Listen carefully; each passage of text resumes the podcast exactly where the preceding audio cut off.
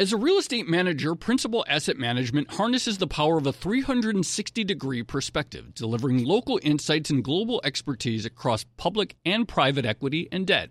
Their teams apply local insights and global perspectives to help identify the most compelling investing opportunities. Principal Asset Management, actively invested. Learn more at principalam.com.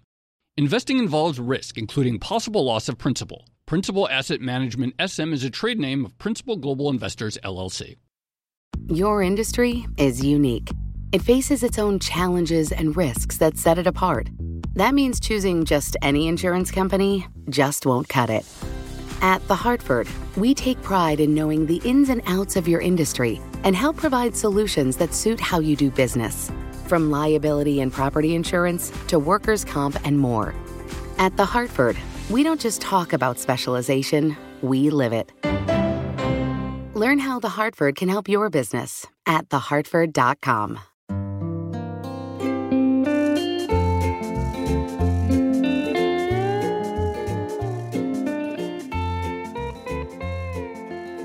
Hello, and welcome to another episode of the Odd Lots podcast. I'm Joe Weisenthal. And I'm Tracy Alloway.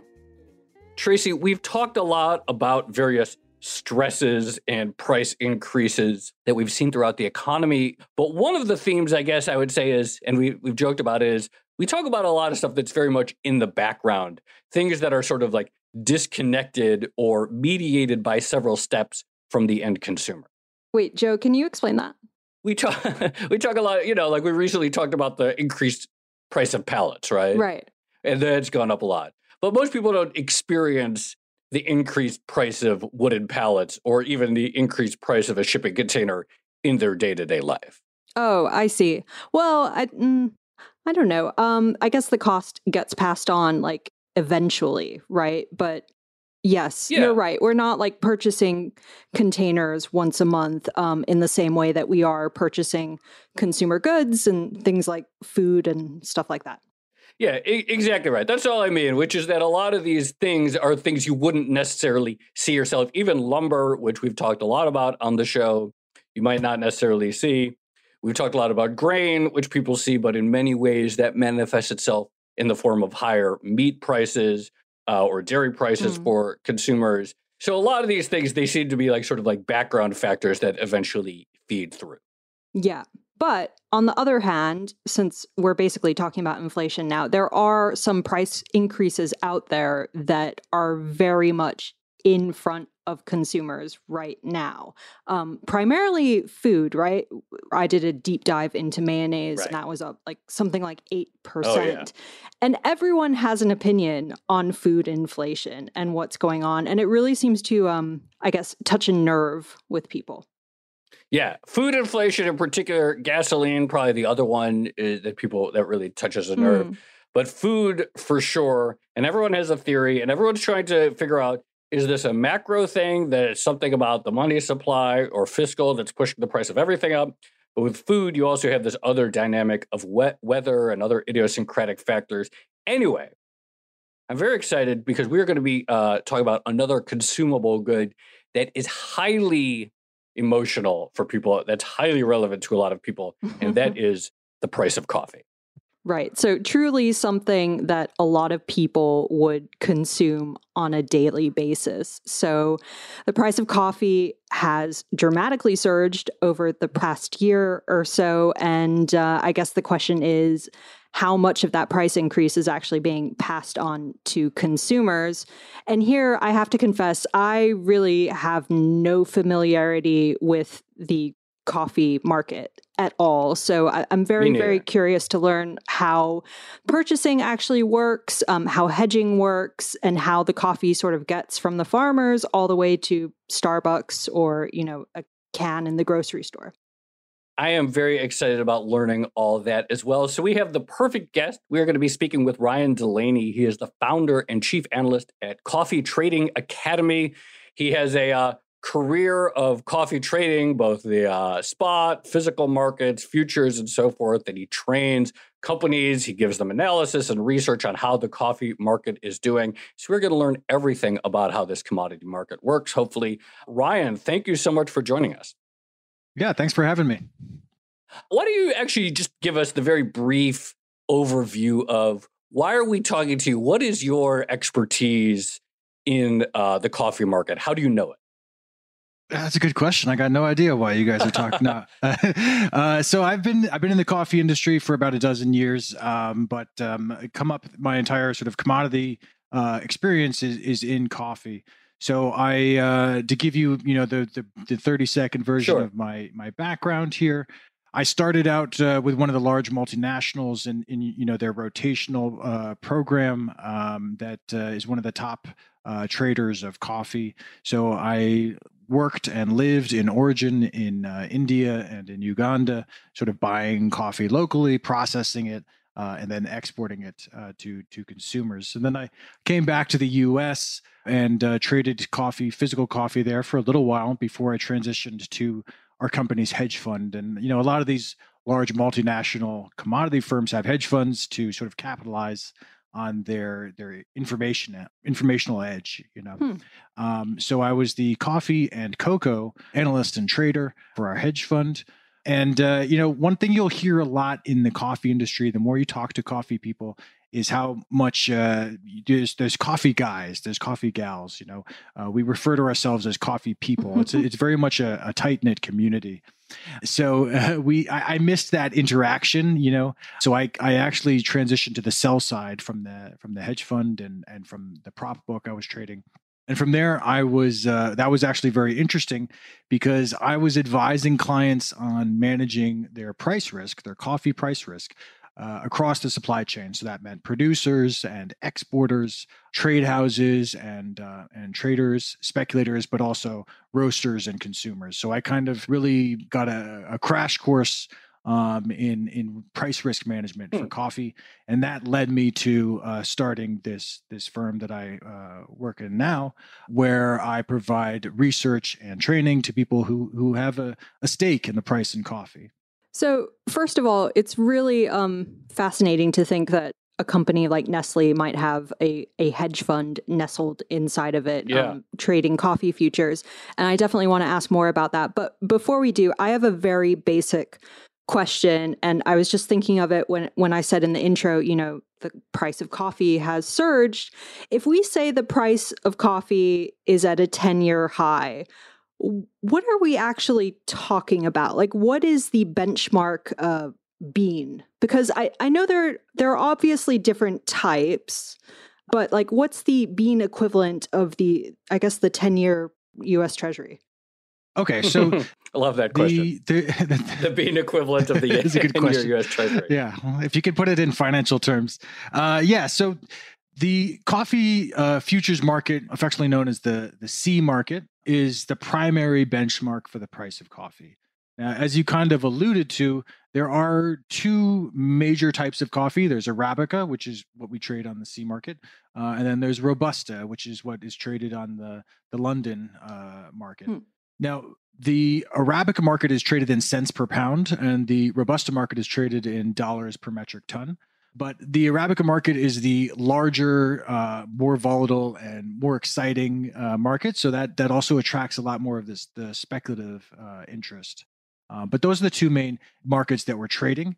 And of course, there's there's you know a spot market, there's a cash market that's incredibly uh, varied because coffee has really exploded in the last 20 years uh, into this this idea of specialty coffee and fine coffee.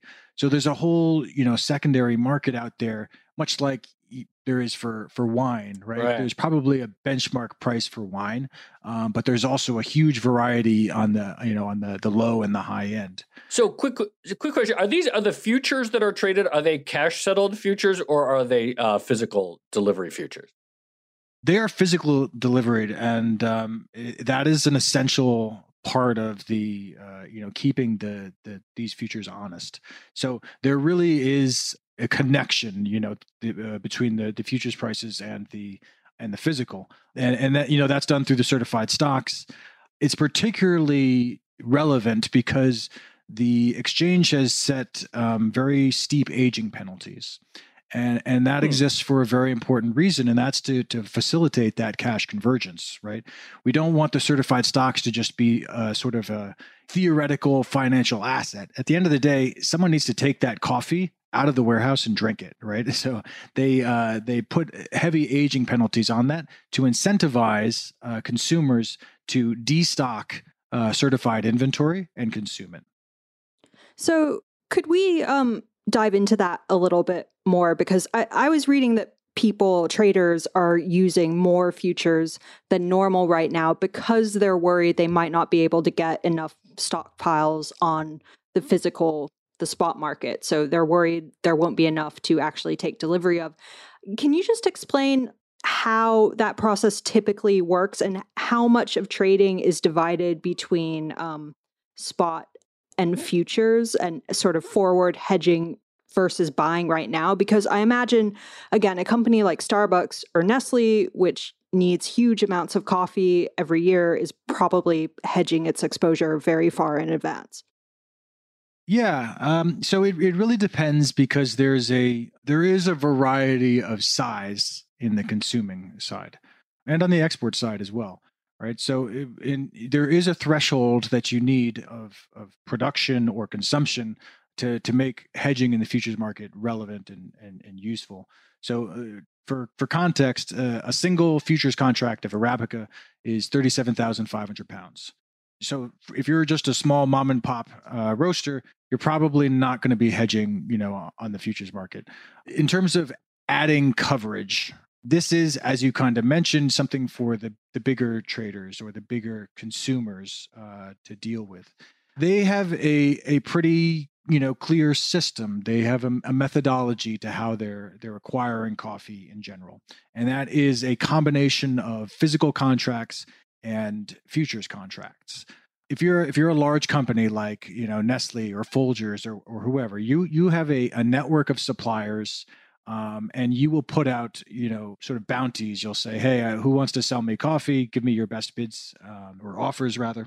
And and they will uh, send out proposals to to those big companies. I don't want to get too into at the moment uh, the nuance of uh, differential contracts and, and and price to be fixed contracts. But essentially if you're a company like nestle you need to there is a spread right? There is a premium or a discount to buying specific physical qualities of coffee to the futures contract. So there's there's two different kind of risks that they need to manage. But there there is also a general larger correlation. So if you're a company uh, that does size that needs that physical of coffee, you have the option of either buying that physical, making a physical contract with a, a producer or an exporter to buy that coffee, or if you don't have a good deal if there's not a good uh, uh, offer to you or or you're not sure exactly which qualities you want to buy you could buy futures right so you could just buy you know as much uh, of the physical that you need in futures contracts and hold that as a hedge until mm. you are uh, prepared to uh, sell those out and, and buy your your physicals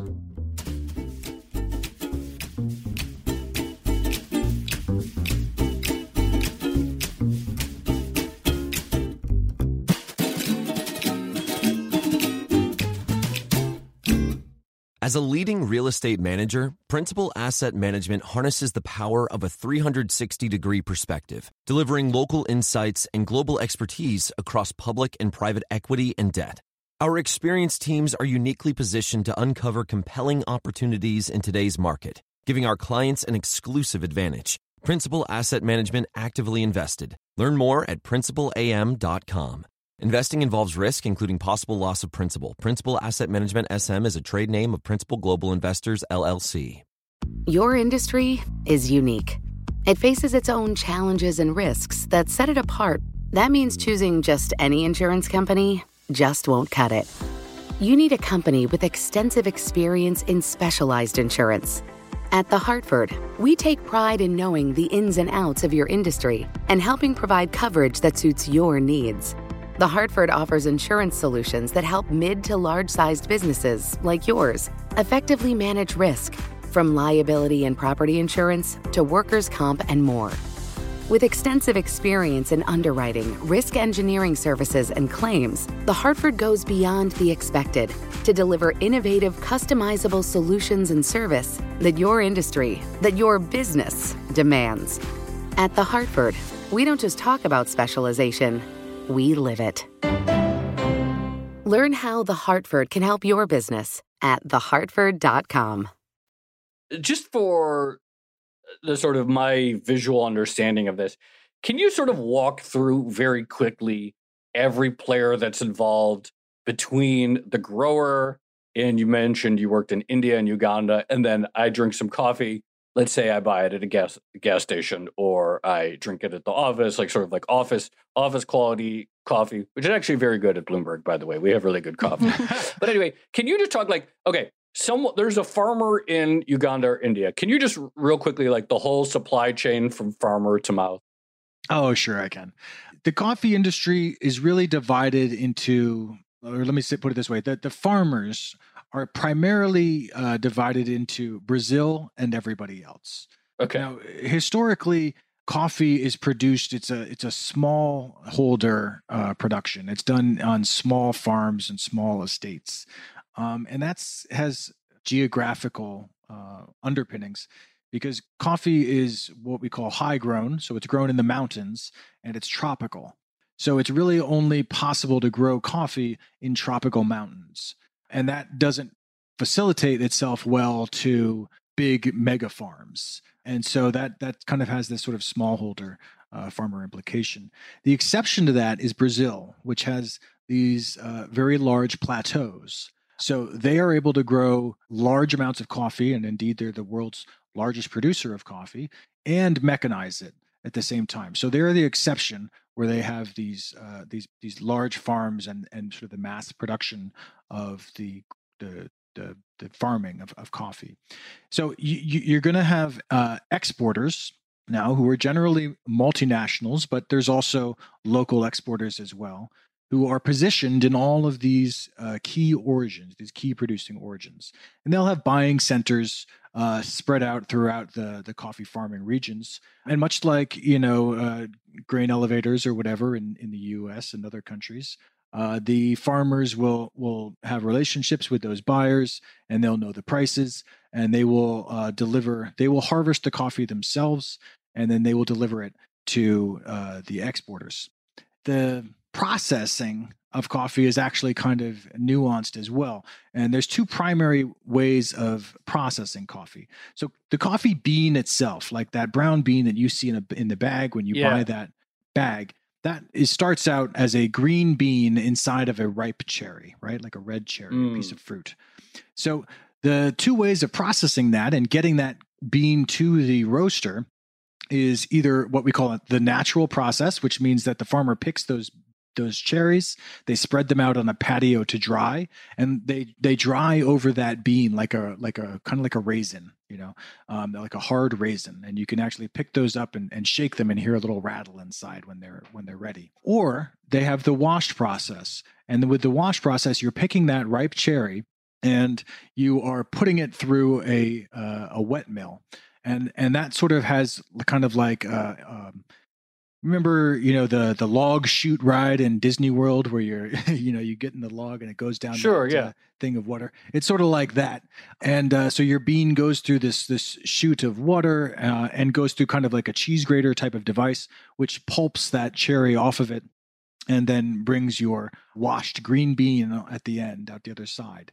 So those are your two primary ways of getting that that bean uh, to the the exporter uh, and the exporter will convert either of those methods into a green, a processed green bean that they will sell to the consumer. Now, the big issue that you guys have probably been talking about with with others, and um, that everyone is talking about in general, is supply chain issues, right?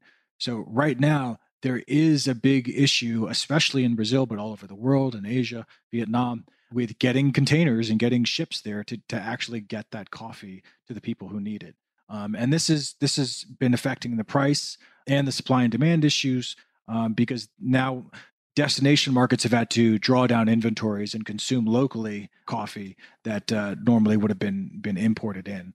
Now, once that gets into the destination market and, and that importer has that coffee, they will sell it to the roasters. Um, and those can be large roasters uh, like the the various uh, groups that that roast Dunkin' Donuts coffee, or or or small roasters or, or mom and pop shops. And when that uh, roaster gets that those bags of green beans, then they will put it uh, in their roasting machines, and they will come up with with blends uh, of coffee, and then it's and then it's delivered to the to the coffee shops. All right.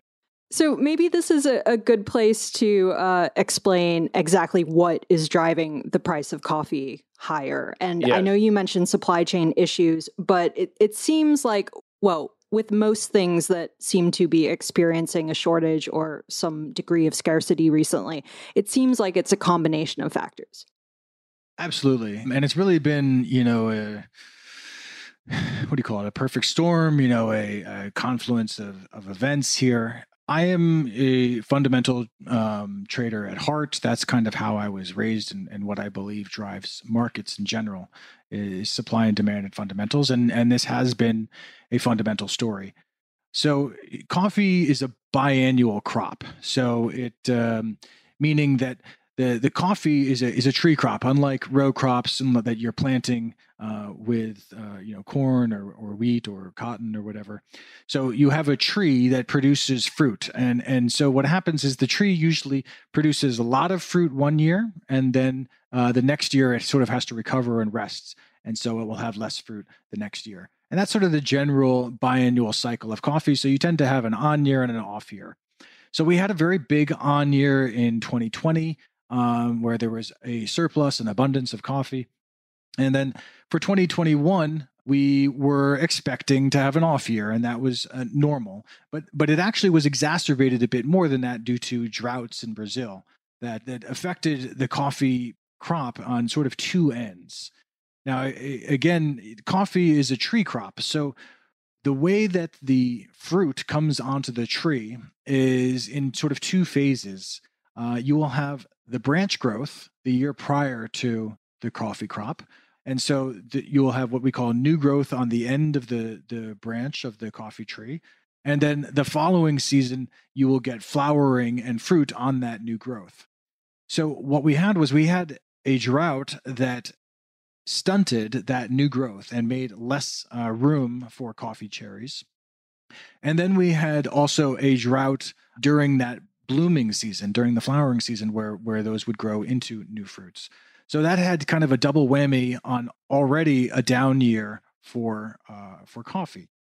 Now, just to make things even in- more interesting, um, we also had the worst frost that we've seen in Brazil um, in, in in in 25 years, and so even though we had this bad crop that we were like, okay, this is a bad crop, there's a deficit, but you know, we had an on year the year prior, that's normal. So, you know, the market needed to rally and, and all that was was well and good. But at the same time, we had this frost that essentially killed a lot of the new growth now on on the tree that we were expecting for our next on crop, our next on cycle. So that turned out to be an absolute disaster and that was just back in July. And so we were waiting until the flowering, which uh, which starts in um, sort of October, November, and to see how how bad things were. And we had uh, a decent flowering, so we thought things were going to be okay. But it turned out that uh, what we call the setting was, was subpar. So what what happens is the the branch grows these flowers um, and then those become pollinated and, and turn into fruits. They set into a, a bean, but uh, we much less of those uh, flowers turned into you know juvenile beans than than expected. So now we have a massive deficit uh, in the current year that we're already in, and the bumper crop that we were looking to save this deficit to solve the deficit has now been severely compromised by frost. So that's the supply and demand issue, but uh, it, it kind of it, we had other factors as well that went into that. You know, we ha- we've been talking a lot about inflation, right? Um, that's been uh, certainly a factor, and we saw that uh, coffee largely um, rallied uh, into uh, dollar weakness. Uh, you know, last the earlier part of this year.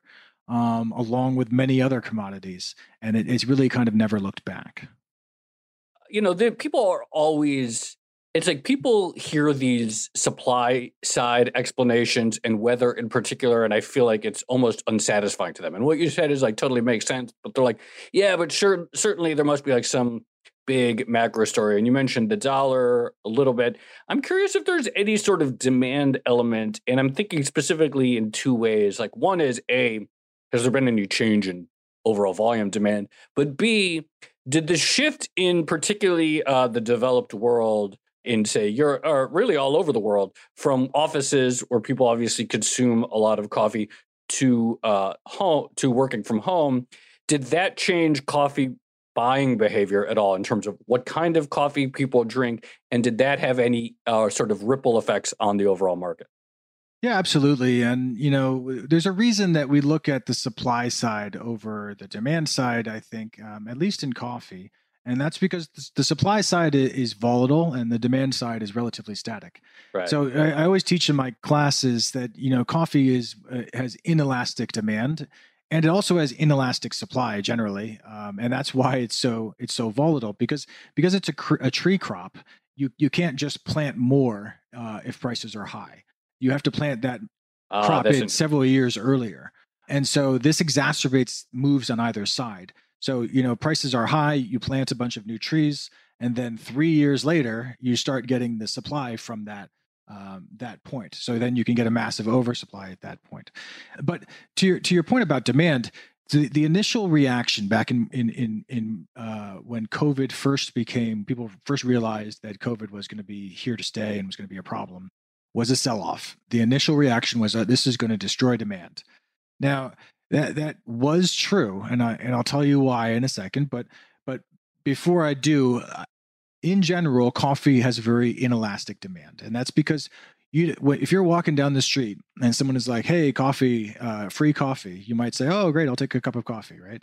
Uh, and then you walk a few more feet and someone says, "Hey, free coffee," you'd say, "No, thanks, I already have one." Right? You you drink one or two cups of coffee a day or whatever, whatever it is that you drink, whether the price is ten dollars or one dollar right? That's just it's very there's there's not a lot of substitutions for it. You're not like oh should i have a coke or should i have a coffee? You have your coffees you know, you know a set amount of them uh, no matter what. Now where the demand does have some wiggle room and some play one of the major ones is in out of home consumption. When starbucks charges you $10 for a latte or whatever it is uh, then you might if if times are tough you might say uh, i can't afford that i'm just going to buy the uh, Cafe Bustelo at the local bodega, and and that'll and that's how I'm going to have my coffee.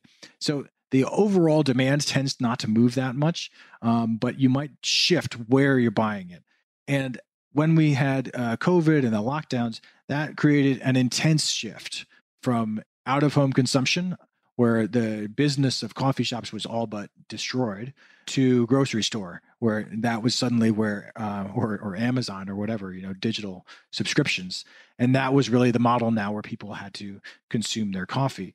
But more than that the other sort of hidden demand that was destroyed was the sort of social demand for coffee you mentioned office coffee, right? So whereas in normally you would have had to go to the office and you make a, a brew of pot of coffee and then you brew a second pot of coffee and if no one drinks it you dump it down the drain right or you go to a wedding and uh, they might brew a couple of big vats of coffee and then they dump down the drain what people don't consume so all of right. these sort of out of home events and and uh, or or industry events, right? You know, we, people stopped going to industry events for a while.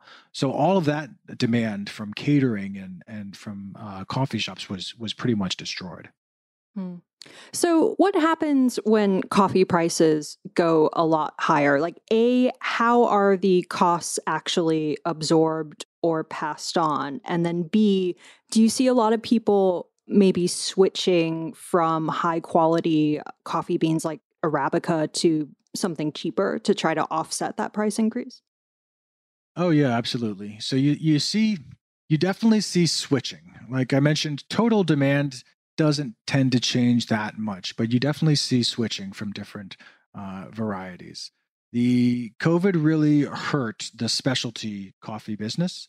That has been something that has been growing tremendously. For the last 20 years, as I mentioned. You know, there, there was a, a large group of people who enjoyed going to these specialty coffee shops and using a Chemex or um, you know a special pour over type of delivery system and and drinking these single origin fine coffees that all kind of went away um, and and a lot of that was lost but more generally if you're talking about large price increases and and how are you switching well you you have the switch in both destination markets and in origin so in origin the producing countries tend to drink locally and consume the cheaper uh, qualities of coffee and export the higher qualities uh, that that that um, are are more valuable. So in, in Brazil, for example, they produce both Arabica and Robusta. So with the the the, the high prices uh, of Arabica, what you'll see is that the the local consumption will shift towards Robusta uh, and they will export less robusta and more uh, more arabica. Um, so we'll see that shift there. But also on the consumption side, there's plenty of companies and and businesses that do 100% arabica. Uh, and so they can't really shift that that split, although they will shift to cheaper versions of arabica if they if they need to. But but many companies just put out like a breakfast blend or you know their you know their french roast or whatever and they don't specify where where that coffee is coming from. And so then they're really selling more of a flavor profile. And then it's just a matter of uh, optimizing cost versus flavor uh, when when when prices are expensive is is the uh, arabica robusta spread like is that a thing you trade yeah, for sure. So there is the we call it the ARB, even though it's not really an arbitrage. There's sort of two different products, um, but but that's what we, we we call the ARB. So the the ARB tends to be have a, a nice little range when things are calm. You know, maybe something like forty to sixty cents or something like that would be the typical Arabica arbitrage. But when Arabica goes nuts, that ARB tends to just sort of disappear and just become the price of Arabica because Arabica tends to um, outpace Robusta so steeply that it's it ceases to have that sort of range bound um, nature and just tends to have uh, I don't know how into options you are, but uh, it tends to have a same delta as, as Arabica. Hmm. So, is trading coffee, uh, you know, given all that volatility that you just laid out and given these different spreads between different types of coffee bean, is trading coffee fun and lucrative? Should we all be going into um, the coffee trading business? all become coffee people. You might need to take a couple of courses first at the the Coffee Trading Academy, but uh, no, they uh, they say it's not true. It's a myth, but they say that coffee is the second most uh, traded commodity in the world. Hmm. um, for exactly that reason. It's because it is fun. Uh, I I love the coffee business. It's very interesting. Um, if you travel uh, to do crop tours, you know you're going to sort of interesting and exciting places to to learn about it. But uh, from a lucrative, speculative point of view, there is volatility in coffee. And volatility is how you make or or in in many cases lose money right? But but you need that volatility to be able to to trade. So the the what we call the the tourists uh, interest in coffee is is heavy. Uh, there's a lot of uh, there's a lot of people who are you know not necessarily coffee people, not don't necessarily have a coffee background, but like to trade coffee. Uh, both you know sort of technical analysts and sort of amateur or armchair uh, fundamental traders. Um, and and there's there's plenty of good ones too. You know, there's plenty of people who are are just sort of part time specs who who make money in coffee. Interestingly enough, I I, I only got into Twitter for my business, but uh, in the Twitter sphere, the financial Twitter sphere, uh, there is a lot of uh, heated discussion on, on the coffee market and, and what's going on there. Hmm.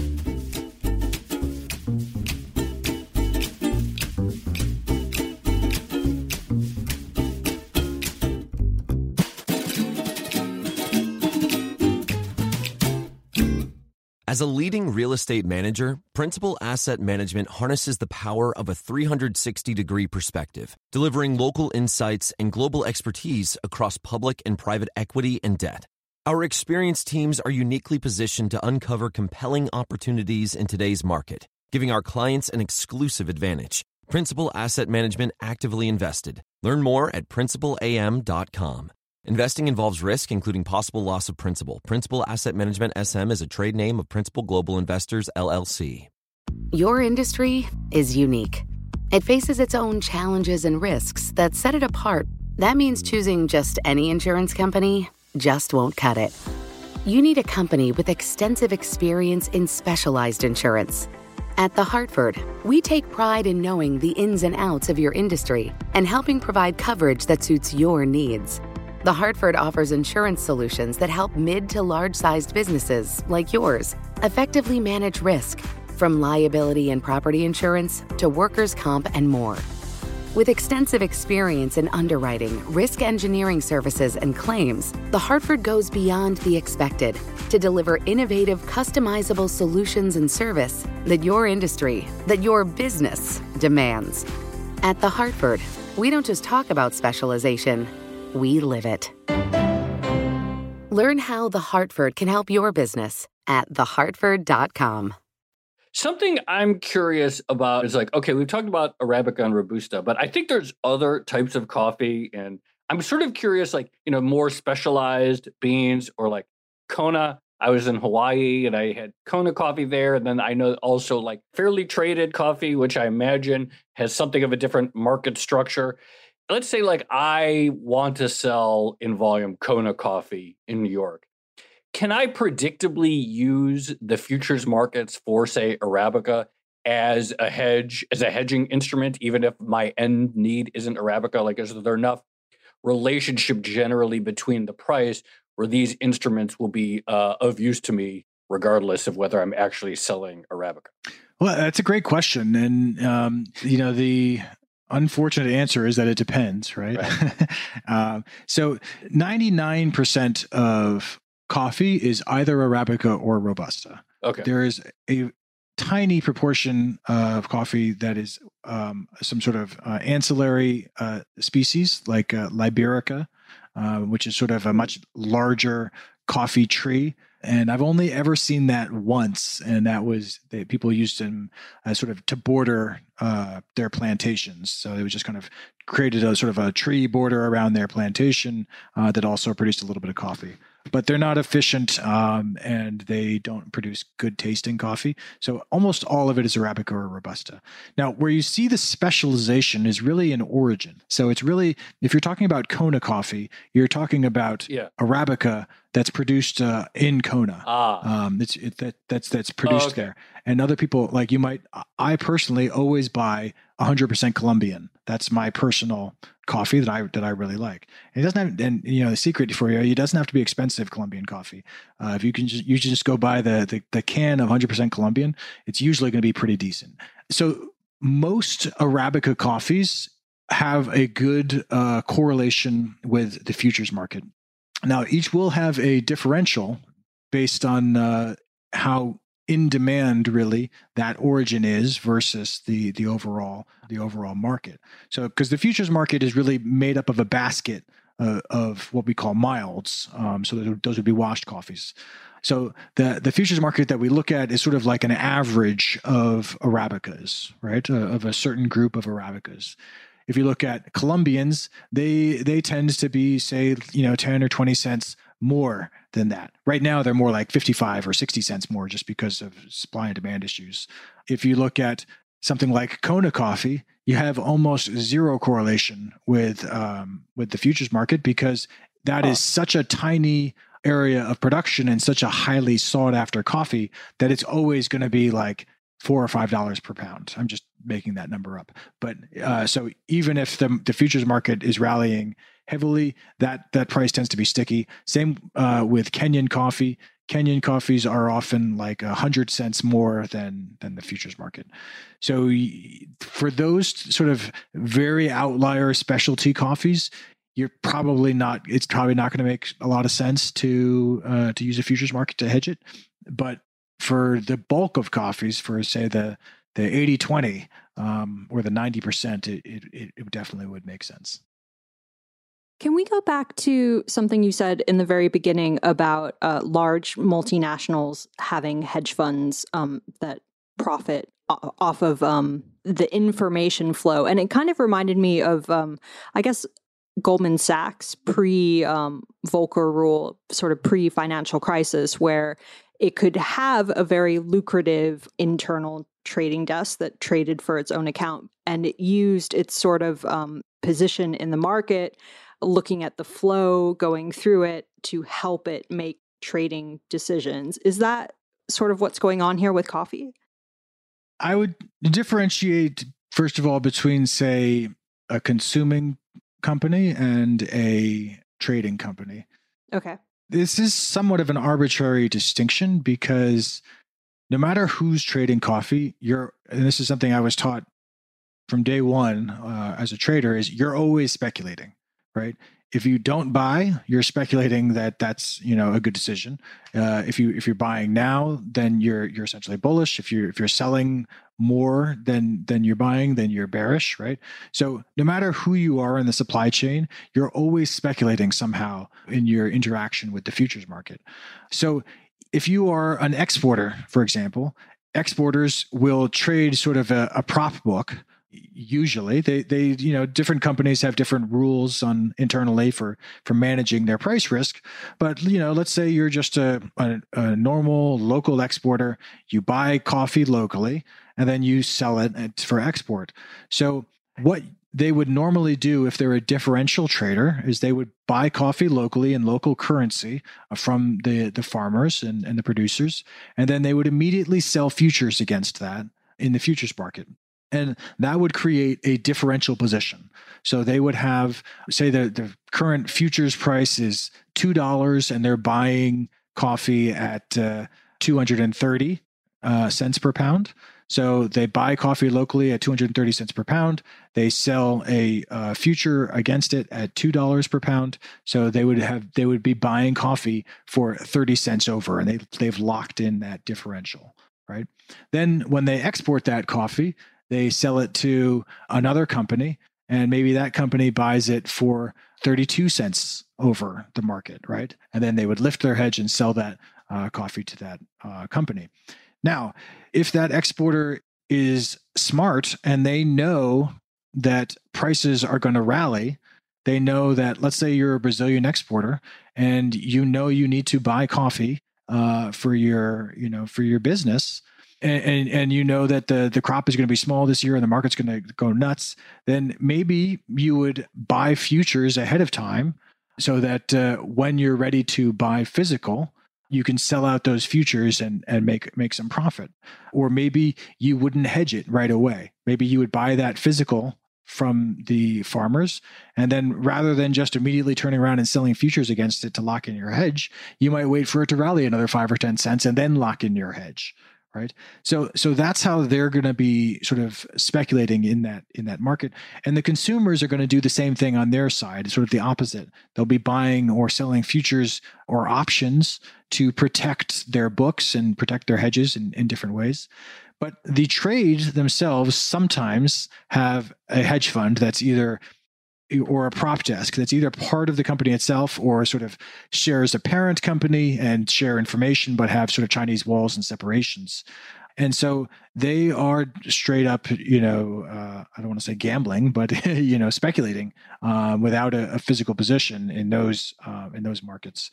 That honestly makes a lot of sense, and I think is good for the market because they have insights into what the supply and demand is going to be, and so it is better for the market if we know there's going to be a shortage for the market to start rallying now and repricing to what the proper price of coffee should be to the levels that are going to incentivize production. You want that to happen as soon as possible. And and the opposite is true on the other side, right? When when coffee is vastly oversupplied, you need to push the prices down to a point that's going to disincentivize production. You know, we talk about okay, the price of uh, these commodity coffee futures ha- roughly having doubled in the last year. How volatile is the end price of say you know, like I, let's say I buy coffee at Starbucks, or actually I typically buy coffee at Dunkin' Donuts when I buy a cup out there. Like, how much is the bean in that price versus you know all the other things like the labor of staff at Dunkin' Donuts and so forth? It's a great question, and it's always a little bit controversial uh, because coffee is the one of the most socially conscious uh, commodities out there. Um, I think just by nature of the consumer. I mean, historically, they say that uh, coffee houses created the Enlightenment back in the 17th century. Because before that, everyone went to the pub. Once uh, people started making coffee houses, they were sober enough to actually sit up and, and talk and think with each other. So that tradition is carried on to today, where if you have coffee houses, the, the, the, the consumer of coffee tends to be sort of conscientious and they, they, they tend to care about where their beans come from. That's not true, you know, entirely. It's not true across the board. Some people, you know, just wake up and they want their cup of coffee, and that's fine. But that sort of um, culture has spilled over into uh, the demand side, you mentioned fair trade coffee uh, before. That's um, something that basically came out of this coffee culture and this desire to ensure that there's sort of equitable treatment uh, of farmers and everything. Because of that demand for it, that is that is spilled into the trade, and so the trade has to facilitate sustainable practices.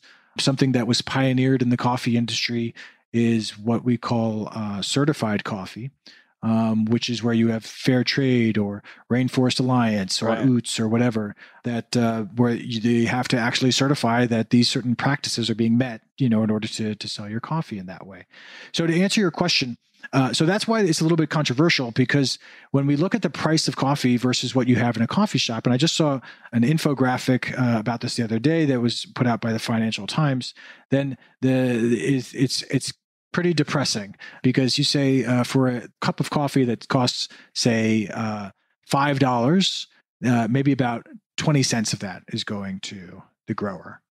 I don't think that that's necessarily inappropriate because a lot of the costs are are heavier on the shop side. For example, if you offer free milk with your coffee, that often has almost the same price as a commodity to coffee. So so that's that's going to be one portion uh, of your costs.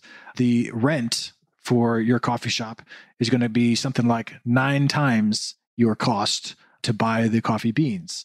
If you have staff, that's going to be something like six times the cost of your of your coffee beans, right? Then you have taxes, right?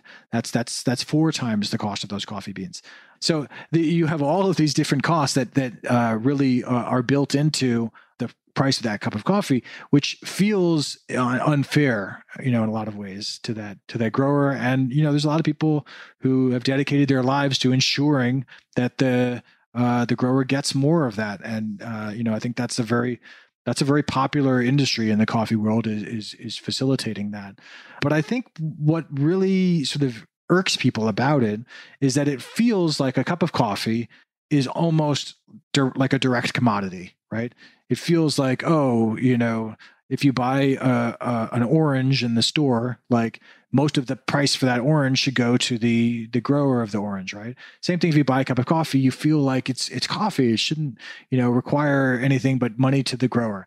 But it really requires a whole lot of capital aside from that that initial bean. That bean is part of it, but you have to, uh, on top of, you know, once that bean just gets sent to the exporter, then you have a huge capital equipment cost to process it, right? All of that, those wet mills and dry mills we mentioned, those mm-hmm. are those are big intensive machinery. Then you have to process and uh, transport it, right? The we've all seen the prices. If you looked at the Baltic Dry Index or something, you've seen the prices of shipping. Uh, how much of that goes into it? Once it comes to the destination market, the roaster has uh, a huge amounts of costs, energy costs, and uh, and capital equipment costs to turn that green bean into a brown bean. And then once it gets to the shop, right, that shop owner has to pay their staff. They have to pay health insurance. Uh, they have to pay taxes. So there is really a whole uh, unseen sort of supply chain of costs that go into that. Yeah, it sounds a bit like oil, right? Where there's a huge outlay for capital and exploration. Um, and then, of course, you have the refining process, and all of that actually goes into the the cost of the end product. I, I Ryan, I want to ask you the obvious question here, which is how long would we expect these high prices to persist? And I ask because lots of people seem to be suggesting that this is going to be a longer term issue. But we're actually recording this episode on the day that the US Department of Agriculture just released its latest coffee report, which is a thing that I didn't know existed. And um, the department just increased its estimate for world coffee output. So coffee prices are falling, at least for today. So I guess the question is is this a turning point, or would you expect price pressures to be with us for some time? So, uh, I would, I'm a fundamentalist, and the reason that coffee prices are high, I believe, are because of supply and demand issues. And we are in the midst of those supply and demand issues now. Historically, if you look at the price of coffee on a 50 year chart or 100 year chart or something, you'll see that it looks almost like an EKG, right? You know, like that machine that goes beep in the hospital. Hmm. It, you have these spikes, then it comes down and rests for a minute, and then you have a spike and it comes down and rests for a minute.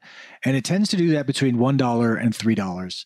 So 250 is as uh, my boss or 225 as my my old boss used to say at the hedge fund, it's kind of half pregnant.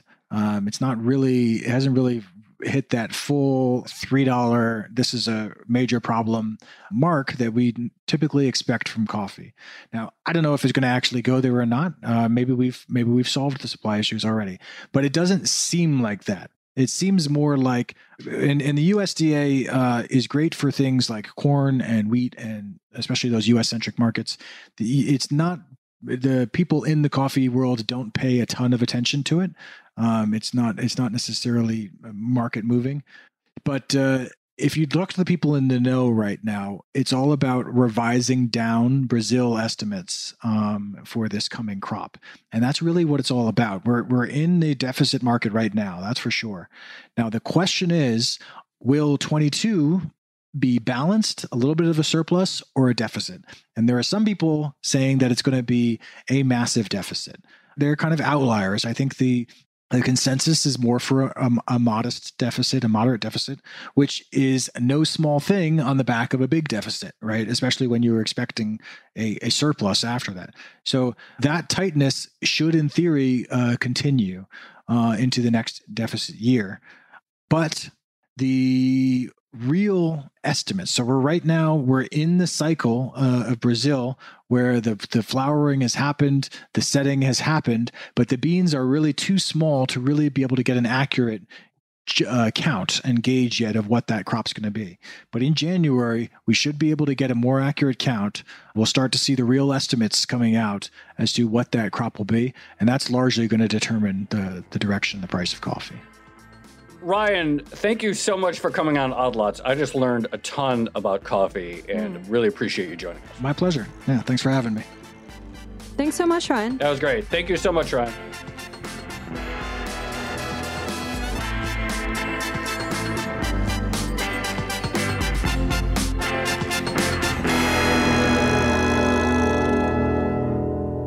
Tracy, you know, I know people get frustrated a little bit about all these sort of like weather and idiosyncratic explanations because mm. they think like, oh, surely it must be all about the Fed or inflation or something like that. But it really does feel like coffee, especially as he described at the beginning, like, yeah, it's really about like a bunch of weird weather stuff and a lot of it, particularly in Brazil. Yeah. I mean, it does seem like we've had these events where a confluence of different factors come together to create, as right. Ryan said, the the perfect storm for a lot of commodity prices recently. But I guess on the other hand, you might expect that to happen right. given that we've just had a global pandemic, which has really upended the way we do things normally. Right. A pandemic isn't technically a storm, but if you you know if you you, you don't have to um you don't have to extend that metaphor or that analogy like too widely mm. to say like how we could use the term perfect storm and have it encompass that. And of course, as as Ryan pointed out, you know, there's energy prices go into coffee. He mentioned the Baltic Dry Index and shipping. So all of these things getting jostled or uh, whacked at once uh, yeah, like of course, like it's going to happen even in coffee at the uh, you know in the middle or you know in the later stages, hopefully, of a pandemic. Whackflation uh, strikes again. Actually, there's one thing. Uh, I'm bummed I didn't ask uh, Ryan this, but I wanted to ask how much of the buying that we've seen over the past year that's helping to push up prices. How much of that is people buying in order to pad their inventories um, just in case they can't get they can't get coffee beans in the future. Because again, this is an issue that we see in lots of different commodities, this bullwhip effect where businesses, yeah. um, people find it difficult to balance their ordering with actual demand. And so you get these big swings in inventory and then a big swing in the price as well. So I'm curious whether or not that's coming into play. But um, hmm. yeah, I guess I'll have to DM Ryan on uh, on Coffee Twitter. Yeah, we could uh, we could write a, a follow up uh, blog post on that for the blog. But yeah, I mean, you know, as you pointed out, like everyone in the industry more or less has some reason to have a prop book on uh, on the side, or as you put it, like everyone is also kind of speculating as well. And so, if there are these concerns, I thought that was really interesting about actually the lack of sensitivity on the supply side mm. for tree grown crops versus other kinds of crops. So obviously, you know, we talked about you know, you talk about like corn and rice and soy, and if it looks like the price is surging, then a farmer could say, "Oh, I'm just going to like reallocate more of my uh, my acreage next year to soy or corn or whatever it is. That's a really interesting distinction that I had never thought about. That that's inherently impossible with a tree grown crop that is going to have a minimum, like say, like two or three year cycle before that tree bears fruit. It'd be kind of interesting. Like I hadn't thought about that at all, but you know, like watching the next two years, now I'm gonna like, oh, do about the the sort of like the supply sensitivity to crops or to any commodity in which there is that uh, longer uh, longer lead time on the supply side. Definitely, Joe. What's the uh, what's the best coffee that you've ever had? Oh, good question. I just probably just like at a 7-Eleven or a Dunkin' Donuts somewhere in a styrofoam cup. Like to me, you know, like on the on a road trip, big st- a big cup, like a really big cup of coffee, sort of just like hits the spot. What about you? What you probably have, knowing you, you probably have like some very specific bean that you I'm not, seek out when you're in some city. No, no, no. I'm not like I'm not a coffee snob. Um, I, I like plain black coffee uh, as well, but I would say probably the best coffee I've ever had was um in Vietnam. I had one of those uh, egg cream coffees that has like Ooh, an yeah, egg mixed into it. That was so good. You are a chocolate snob, though, right? No, not really. I I am a equal opportunity uh, chocolate consumer. I like all the chocolate, like from from Hershey's all the way up to the very fancy stuff. All right. Well, anyway, plenty more to talk about. We'll have Ryan back on next year, or uh, to talk about what happens if the if supply and demand normalize, and we'll be watching those January uh, January bean reports from Brazil. yeah. All right. Uh, shall we leave it there? Let's leave it there. All right. This has been another episode of the Odd Lots podcast. I'm Tracy Alloway. You can follow me on Twitter at Tracy Alloway. And I'm Joe Weisenthal. You can follow me on Twitter at The Stalwart. Follow our guest on Twitter, Ryan Delaney. He's at Coffee Ninja Ryan. Follow our producer, Laura Carlson. She's at Laura M. Carlson. Follow the Bloomberg head of podcast, Francesca Levy, at Francesca Today. And check out all of our podcasts at Bloomberg under the handle at Podcasts. Thanks for listening.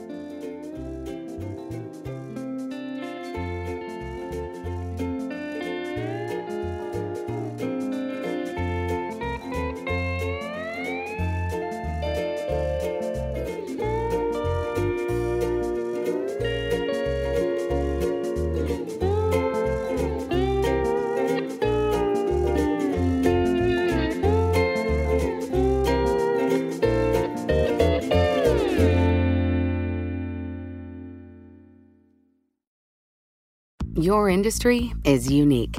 It faces its own challenges and risks that set it apart. That means choosing just any insurance company just won't cut it. At The Hartford, we take pride in knowing the ins and outs of your industry and help provide solutions that suit how you do business. From liability and property insurance to workers' comp and more. At The Hartford, we don't just talk about specialization, we live it. Learn how The Hartford can help your business at thehartford.com. Collaborate for a greener future at the Bloomberg Green Festival, a groundbreaking celebration of the thinkers, doers, and innovators leading the way, from design and culture to technology, science, and entertainment. Hear from inspirational speakers and immerse yourself in climate solutions. July 10th through 13th in Seattle. Title sponsor Amazon. Official airline Alaska Airlines. Get 20% off using promo code radio20 at bloomberglive.com slash green festival.